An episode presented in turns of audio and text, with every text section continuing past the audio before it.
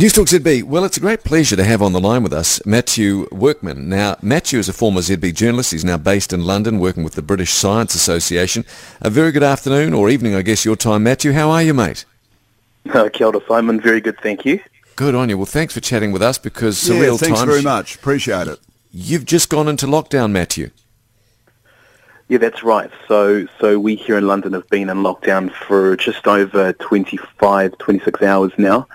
Uh, it was quite a surreal sort of feeling, actually. I, I, remember I was going for a walk in Richmond Park here in southwest London, uh, just watching the sunset and, and, just sort of checking in with friends and family uh, on social media. Uh, and then I was walking back to, to the house and, and, got a message from a friend of mine to say that there's going to be an announcement at 8.30.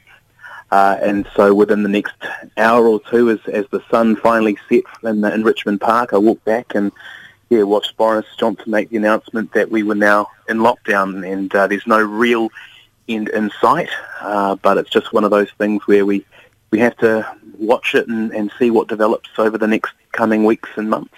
Absolutely, Matthew. Um, one of the impressions that we have over here on the other side of the world, mate, is the that there's been quite a flip-flop in the, how the UK is dealing with this. Is, is, is that a fair mm. comment or not?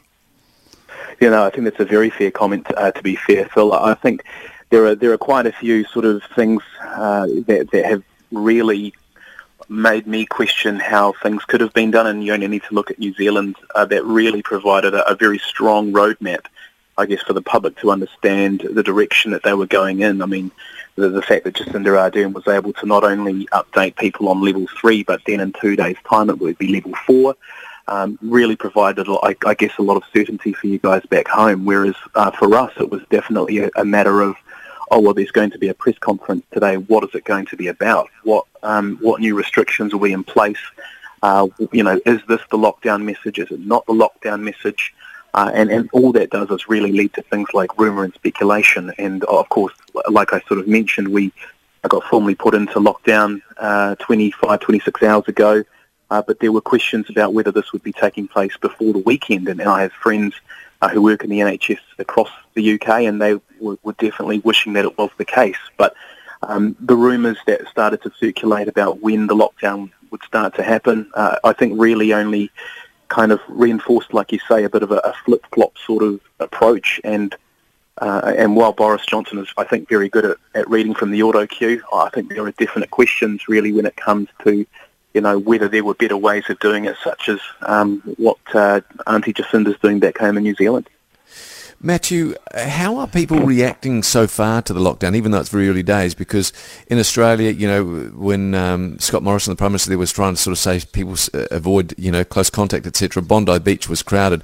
We still had hmm. people, you know, uh, uh, you know, really in close contact, and the government was really concerned that this was taking place. People were still at bars and clubs until the lockdown, of course, tonight, and bars shut yesterday. So, how are people reacting to the lockdown? Are they obeying what they're they're told?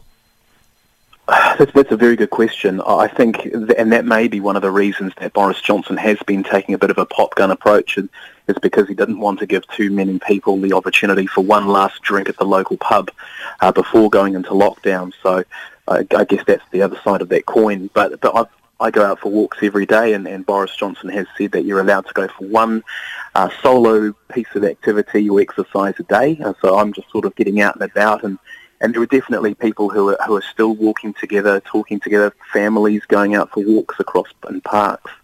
Um, you know, and, and it gets to a sort of point where, you know, you sort of wonder why, you know, especially for the younger children in the family, why we're not doing what we can to, to really help everybody have the best chance of, of tackling this.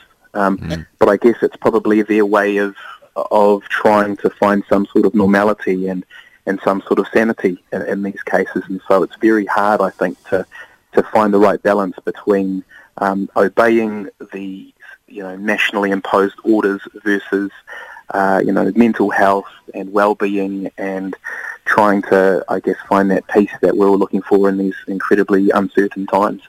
Absolutely, Matthew. Last question from me. I was talking before we came on air with my son Adam, who lives in Knutsford, uh, just south of Manchester in, in the UK, mm. and he was saying one of the things that he was uh, he's an educationalist, and one of the things he was a little bit disconcerted about. he said that uh, Boris Johnson has invoked the spirit of Winston Churchill, which is fine in a way. That's sort of we're in a war, I'm a wartime prime minister sort of thing. Except the only thing that concerned Adam a tiny bit was that wartime sort of is big, bold, brave, macho sort of stuff, you know. And he's he he was saying that in many ways he was envious of the approach here, which is a much sort of, if for want of a better word, a softer approach. And you know, let's be kind, mm. let's share, let's look after each other. What are your feelings about that? No, I, I wholeheartedly agree. Uh, to be honest, I think, and I think in a in, in a time that we're in now, uh, regardless of uh, the pandemic, I think you know we need to we need to create um, situations, circumstances, and environments where everybody can talk openly and, and transparently and, and emotionally. Uh, and I don't think, obviously, those sorts of you know Churchillian approaches of you know we will we will conquer and, and we will do it now uh, really kind of help with bigger conversations around well-being, you know, particularly among men, uh, among solo mothers and, and the elderly, these, you know, the incredibly vulnerable elderly.